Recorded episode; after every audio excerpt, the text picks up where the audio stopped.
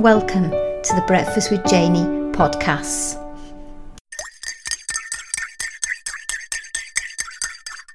Good morning, Maria. Thank you so much for joining me. How are you doing today? Good morning, Jane. I'm fine and thank you for having me. Lovely. First of all, could you tell me what you do and why you do it for the benefit of our listeners? Right. Um, during the day, and 50% of my working time at the moment, I'm a university professor. I am professor of science and innovation dynamics and policy. Well, it sounds a mouthful, but actually it is about how science works. Uh, and actually, I'm much more proud with the fact that um, slightly over 11 years ago now, I created the Money Principle, which is a personal finance website where I help people in money trouble develop the confidence, knowledge, and skills to build sustainable wealth and never worry about money again. So, is that the inspiration behind the blog that you wanted to be able to do that? Um, Yes, yes, uh, but it is a bit more than that. Um, basically, in the autumn of 2009, um, my husband and I, I found that uh, we have managed to build about 100,000 pounds worth of consumer debt. This is debt on top of mortgage. And uh, basically, what I did is I did what every normal person does. I panicked. And then I got angry and then I screamed at my husband, at the world, at uh, supreme beings of my own choice. And then at New Year's Eve, I made a New Year's resolution list. And number one item on this list was I will turn our finances around. Number two was I will finish the book, blah, blah, blah. And number three was something else, which I don't remember. But the interesting thing is that having made these resolutions, and New Year's resolutions don't work usually. Right. Uh, and if they work, they have to be very specific. And you see, turn around our financial life and destiny is not really specific. Uh, we managed to pay off 100,000 pounds worth of consumer debt in three years. Wow. And within five years, uh, we have flipped from 100,000 pounds in debt to 100,000 pounds in new investments. Wow. So I did turn it around. I say I did because my husband, uh, we always, we learned to work together. We got in debt because we didn't work together. And to get mm-hmm. out of that, we had to work together. But uh, uh, he, for mathematician and statistician, he's somebody who, if I ask him how much we have in the account, today he will say a few hundred pounds and i can't convince him that few is not a number right so basically that's why i am the driving force kind of the pushing behind this, right? So I started the money principle in 2011 as a way to record my learning about money, my progress on the way to paying debt, and kind of hold myself accountable. Now, there was something else. I already knew that uh, Sorry, this is Susie the border collie you may be hearing now. I was about to blame my like, dog. she, she likes an appearance, right? So, but there was something more important than holding myself accountable behind starting the money principle. Mm-hmm. You see, um, it's much better to do challenging stuff with your own tribe or beehive or whatever mm-hmm. you want to it. So, starting the money principle for me was a way to do that to build a community with, with, with whom, with which the members of which I actually shared a lot of what has been happening. So um, that is the inspiration. And the purpose, of course, has always been to help me. And at one point, it flipped about five years ago because the major shift was not from paying off debt to investing or anything like that, but it was I changed the focus of the money principle from helping me to helping my readers. So that is when I started kind of building mm, somewhat different content. Basically, I want to motivate, inspire, and educate, let's face it. Yeah, it's a brilliant website. It's so fascinating to look through. And what I did find really interesting, you've got useful money tools on there. So you've got clear categories of money tools. Can you talk me through some of those? Yeah. Uh, so basically, uh, I I always had I had to develop a slightly different viewpoint on money. and it stretched to money management. By the way, my money management notion of um, ERR, eliminate, replace, and reduce, got on several very major big websites and this kind of thing. Uh, uh, but basically, if you do that, the tools that are available, you find that they're very inadequate, right? So we have been developing our own tools, but the tool that I use all the time and I love using and I would recommend people to have a look at are the Money Principle Monthly Budget Planner and the Retirement Calculator. And they are important in my mind for different ways. The first one is that you see when when in personal finance people talk about budgets usually people think about uh, restricting their spending. And well, this is probably important, but, but I've always believed that it's much more important to keep a spending diary, not a budget. Because with the spending diary, what happens, record of spending of some description, uh, what happens is that you build information to make decisions mm-hmm. about what to spend on what. So you're not simply limiting your spending without knowing and putting it, imposing it on yourself as a straitjacket, but you can actually cut your spending in clever ways. So, in other words, you can put your money where your mouth is. You can continue paying for for stuff you like. Now that is what the monthly budget planner does. Mm-hmm. it provides you and because it is a fairly kind of complex tool it aggregates everything. So you can immediately say, see your earning earning for the month your spending under different categories. You can have it as detailed as you wish down to individual items. So for example using it uh, several years back i found that i buy an awful lot of, of treats and it wasn't worth it. right? So yeah. spending 40 pounds a week on sugary treats and another 20 on Slimming World just doesn't add up. So, but, but, but, if you don't keep a record, you don't know that. Exactly. Because your brain yeah. bypasses it's mm-hmm. a bit like scoffing food in the kitchen. If you're standing up, it doesn't count. It's the same with spending, right? So that's why this tool is important. The, the retirement calculator is important in a very different way. Uh, actually, once I designed it and filled it in for us, I exhaled and thought we will be okay.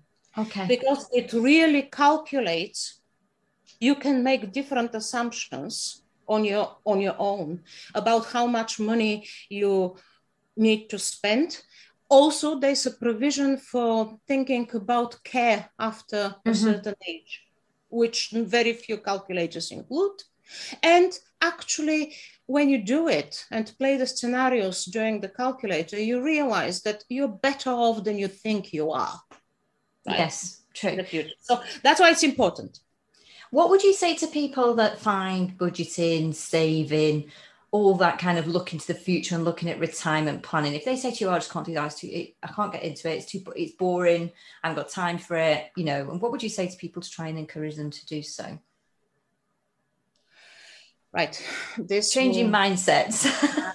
will sound kind of very Maria Nedeva like statement. You know, sometimes I make this kind of quite extreme things. Basically, I would say, well, you know, give a toss about your life if you do that. Because yeah. uh, budgeting and thinking about your money in the future is not about money, it's about your life. Mm-hmm. Because the only purpose of money is to nourish your life, right? And if you don't think about that, your life will wilt away. It's as simple as, as that. So move it away from thinking about it as finance, as budgeted, and saving, and think about it as, as how you are going to enjoy the best of life. Yeah, think about your life, and that is about everything. So, um, I think Jane, the two of us were discussing recently that um, actually truly wealthy people, people who have built incredible wealth, never thought about making money. They didn't do things to make money. Mm-hmm. They did things to contribute insane value to people's mm-hmm. lives, right? So, love him or hate him, Jeff Bezos transformed the way in which we shop. Yeah. Right? He didn't build it. Well, he probably thought, oh, wouldn't it be nice to be able to move out of my mother's garage, for example. but he didn't do it so that he can uh, do all this um, kind of uh, stuff, right? So uh, when you think about it, when you do what you truly believe is worth it for your life and other people's lives, then come.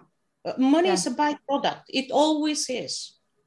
Yeah, excellent. And so you have always wanted to write a book, and the book that you've written is how to deal with debt and how to get out of debt. So never bet on red. Can you tell me more about the origins of that? Because obviously it's working from the principles of the money principle and in a different format. Right. When I was paying off debt, I remember sitting at the beginning and thinking, heck, I don't know where to start. What do I look for? How, mm. how do I do that? And you see, it looks like a Sisyphus task you, and you can drop the stone. At least Sisyphus managed to push the stone over the mountain all the time. You, you can drop the stone and it rolls over you. You lose mm-hmm. everything. Right? At the same time, when I looked at what people write about that, be it blog posts or books or something, it was either mantra like, oh, you earn, you spend less than you make. Mm-hmm. Well, duh, right? or it was very technical. It was about the budgeting side to it, which actually, I'm sorry, as a woman, it doesn't rock my boat. Mm-hmm. Uh, you know that there's this research showing that um, women deal with their money because there's something more than the money. We, mm-hmm. we, like to have a big dream. So, for example, we can make and save a lot of money when there's a big dream behind it. Men do that because they like the game. They invest because they like the game. Well yeah. So anyway but that is kind of a bit like with the debt books. They were either mantra like or incredibly technical and nothing mm. in between so i'm thinking doesn't help me really do anything right? So i had to develop my own system, my own strategy. I had to, to realize things I'll tell you about later. But the interesting thing is, when I looked around, publishers actually don't want to publish books that are about debt. And mm-hmm. when I thought about it, I remembered what my niece, who is a very clever woman, told me. She said, "But, but, uh, Auntie, uh, trying to sell a book on debt is like trying to to sell a manual on how to give up drinking to an alcoholic."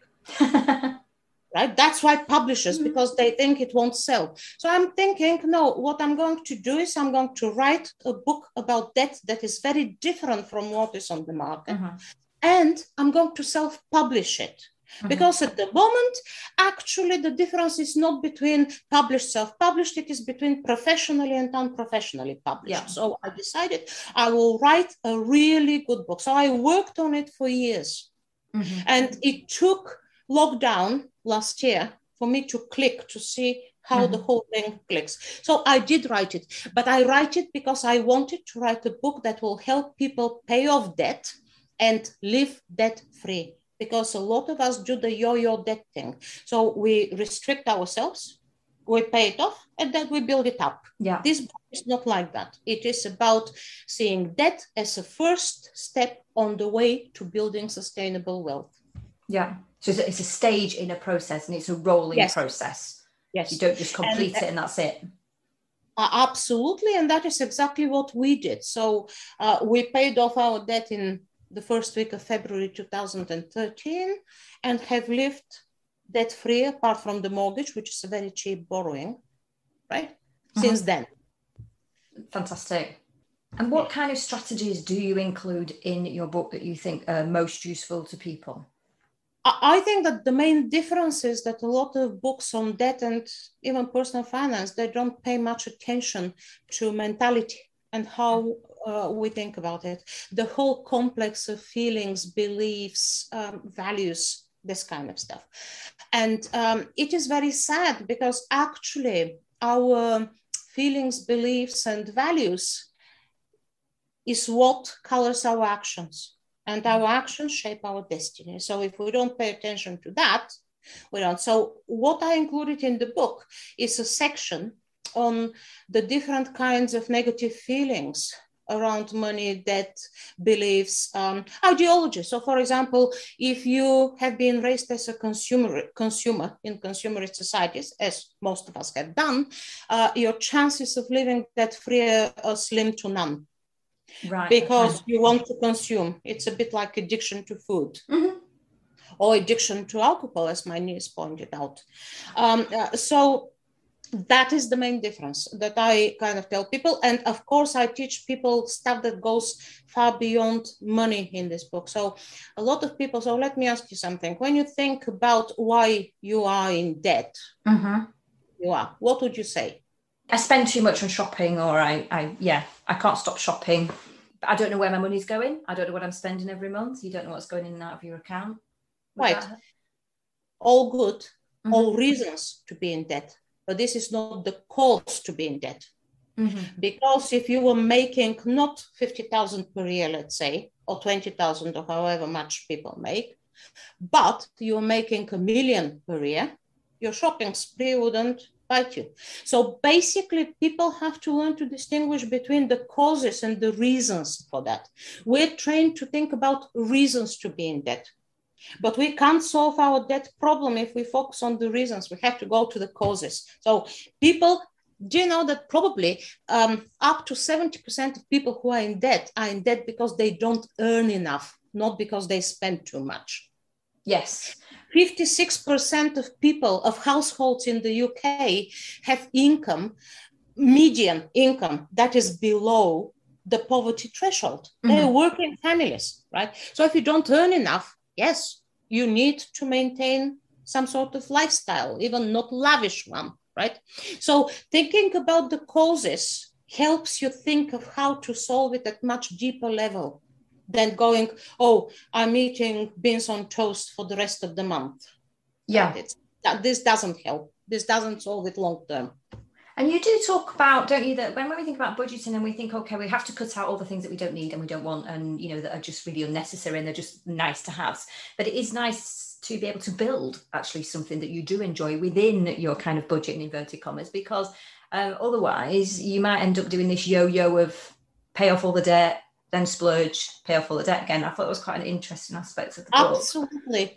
And very few personal finance people tell you that. Mm. Uh, and this is about a mythology that has developed around debt, which is um, the glorification of sacrifice. Mm. We generally live in a sacrificial culture. So God demands sacrifices in the Bible, you know, particularly the Old Testament.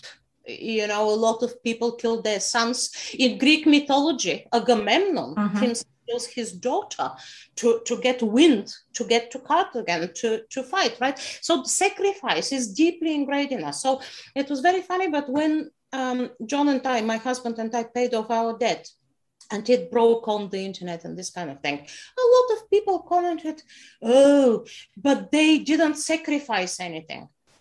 Well, I'm sorry, if I can achieve something like that without suffering, of course I will do, right? So that is the thing. That's why it's important to keep human. You treat yourself. You can have anything, but not everything, is the principle of that thing. The, the whole money thing is you can have anything, but not everything. Yeah, exactly. So it doesn't need to be a case of it's. In fact, it, it's a changing of mindsets. Going back to what you said earlier, and our actual view of debt and how to deal with debt, and looking at the causes and actually approaching it in a completely different way as to how you would imagine. Yes. Uh, one thing that your listeners may be interested to know is that what helped me and thus pay off so much debt is I became an essentialist. So I stopped being a consumer. I became an essentialist. So at the moment, I spend money on stuff that brings me immense pleasure or has incredible utilitarian value to me and mine. Otherwise, I just don't right so this means for example that if i were uh, to really love designer clothes i will budget for some of that Mm-hmm. but i wouldn't buy crap because a lot of people don't realize that the crap they buy in primark mm-hmm. adds up to several very nice designer items Yes. month, right? So becoming an essentialist, not a consumer, changing your ideology, your whole mentality. It's hard at first, but then It's doable. And a lot of people don't realize that they are in debt. Because they don't actually maybe realize that the X, Y, and Z that they spend on this, or the the maybe the direct debits that are going out that shouldn't be, and there's a whole range of things, aren't there? So you know, what are the warning signs that people need to look for? Are there anything specifically that you think, ah, yeah, actually that you need to watch out for that? Because if you can answer yes that question, then yeah, you need to look at whether you are in debt or not. Um, I would say that the biggest warning sign is that you haven't looked at your bank, bank statement for a couple of months. Mm-hmm. If you haven't, I would bet I would bet my beautiful diamond ring that I keep in a safe that you are in debt. Because that is how it happens. Uh, people mm-hmm. who know what's happening to their money mm-hmm. usually have fairly good grasp, but most of us don't. And I have to say that probably I would um, I would pose that the problem is worse with women because mm-hmm. we women fear money a lot, and when you fear money, you kind of bury your head. So when we found out how much debt we had, I hadn't looked at the bank statement for years. Right. So it's a trigger for oh, you. you don't know, right? You have to know. So so you have to know what's in your accounts on all your cards and mm-hmm. this kind of thing. And you have to minimize the, I call it God knows what line in your budget. Mm. Right? So if your God knows what I spent on line, budget line is very large, you're not you're not doing well. You will be in debt because you spent with without minding it. Mindfulness in spending, developing this mindfulness thing is very, very important to be able to control. So, but but the biggest sign is not looking at your statements. Yeah, I'm, I'm interested there. You mentioned about developing mindfulness. And actually, when I was reading the book, I found that, you know, it, it obviously it's, it's, a way to help people to recognize debt and that they're in debt and help them with strategies. But I felt almost it was like a, a parody of life as well. The way that we need sometimes we it's the way we view things that is sometimes the main problem. And if we can change our men- mindset, if we can use mindfulness to be able to navigate our way through a lot of situations, then that is a good strategy um, across the board. So I found it quite a useful guide to life. Uh, Jane, you realize that quite a few people actually ask me, why did I call the book Never Bet on Red? Mm-hmm. Because it, it kind of smacks of gambling, doesn't it? Yes. But I did that because I wanted to send very strong message that uh, your life your money situation is very largely a matter of choice. Yes. And I know a lot of people will start jumping up and down, going, no, no, no, I'm poor and always will be. Now, this kind of thinking is a matter of choice. Mm-hmm. You don't have to stay like that. Yeah. Right? Um, with very few exceptions. And this causes things. So, for example, I'm poor, I, I work minimum wage, I can't pay off my debt. And if you think about the causes, why do you work minimum wage? Mm-hmm. Oh, I don't have the skills to have another job. Go get them. right? You yeah. can learn. Oh, I need education. I need to go to college. Well, very likely not in the first instance. There are a lot of free courses around, so you mm-hmm. build yourself up sufficiently. So that is the kind of thinking. But I have um, a lot of that. I was thinking, talking to a lady with whom I do Zumba the other evening. And I was telling her that I wrote this book. Mm-hmm. And stuff. And uh, she said, Oh, I wish I could pay my debt off, but it's not possible.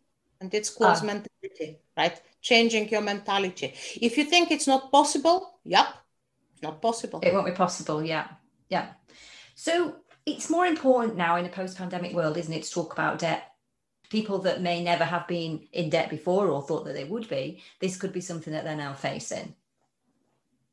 Quite, uh, but I, I I'm not sure. I would lo- I would love to be able to see the, the academic and researcher scholar in me wants to see where this is leading because there are yes a lot of people uh, lost their jobs. A lot of people were furloughed, and the furlough scheme is ending. Yes. A lot of people will lose their jobs. Uh, but the interesting thing is, um, I actually think the pandemic just accelerated that. Things mm-hmm. were going really bad, especially anything that can be automated will be automated very soon. Mm-hmm. Right. So Elon Musk has a factory that employs five people. The rest is robots. Yeah. That's why he was showing this robot a couple of weeks ago, right? Um, and it's kind of very interesting because this will this will change not how many jobs there are, but the nature of jobs again. We're living through another economic revolution at the moment.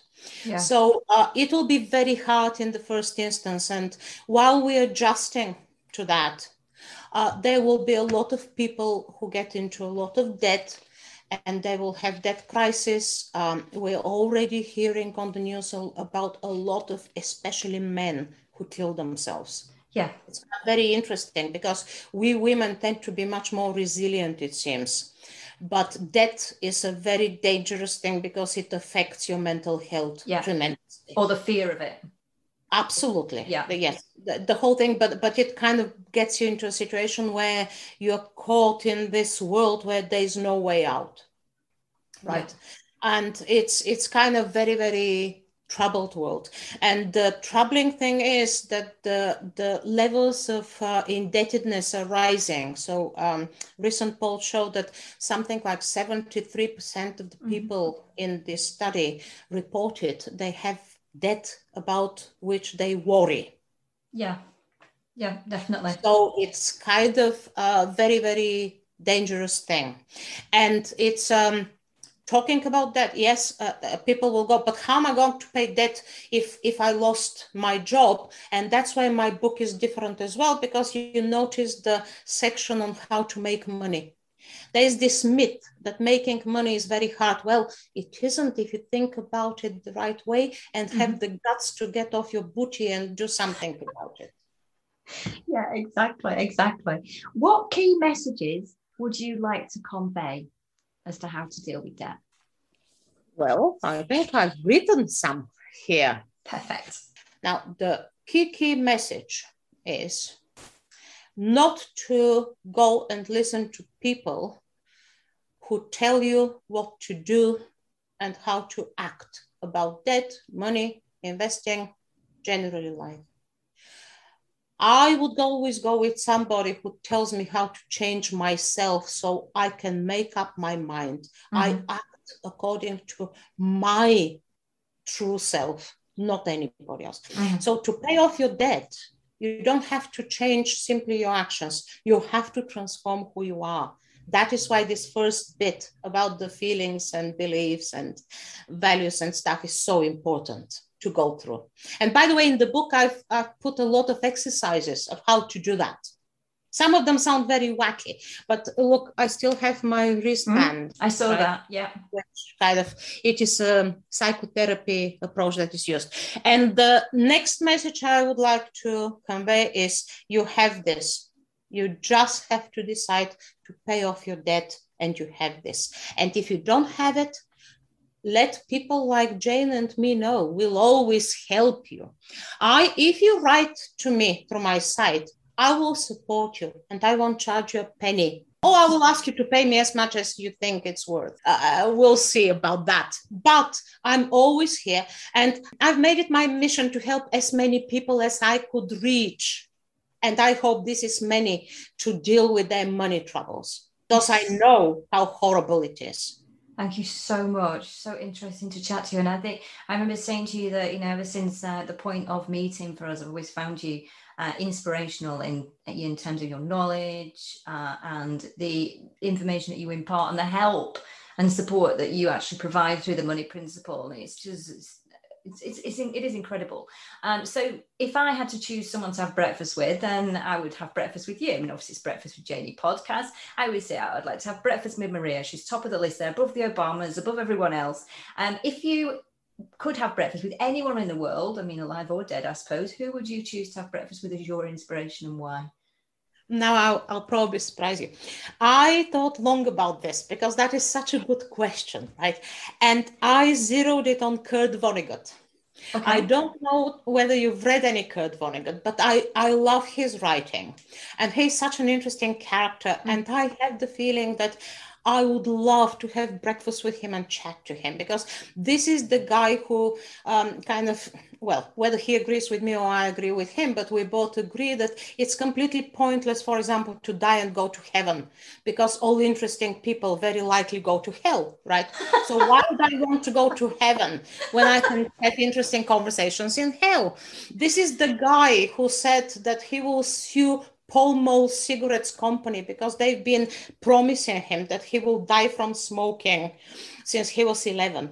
And he hasn't smoked anything that Pall Malls without filter since the age of 11. And he's still alive. And who wants to be alive in a time when the two most, three most famous people in the States were called Dick Bush and Colon, right?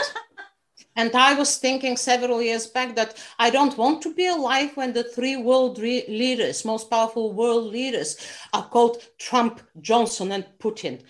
But anyway, so so so that is Kurt Vonnegut, absolutely certainly. Well, from one character to another, uh, thank you so much um, for joining me. And it's an absolute pleasure. I mean, I love reading um, what you write as well. So thank you for joining me on Breakfast with Janie. Thank you, Jane, and all the best. Are you able to tell people where to find you just as a final comment? Uh, yes, you? you? can always find me on The Money Principle, which is www.themoneyprinciple.co.uk. Soon we're moving to .com, but it's not moved yet. I think it's referred, but doesn't matter. And of course, I have Facebook page, Twitter page, and of course, you can find Never Bet on Red on Amazon.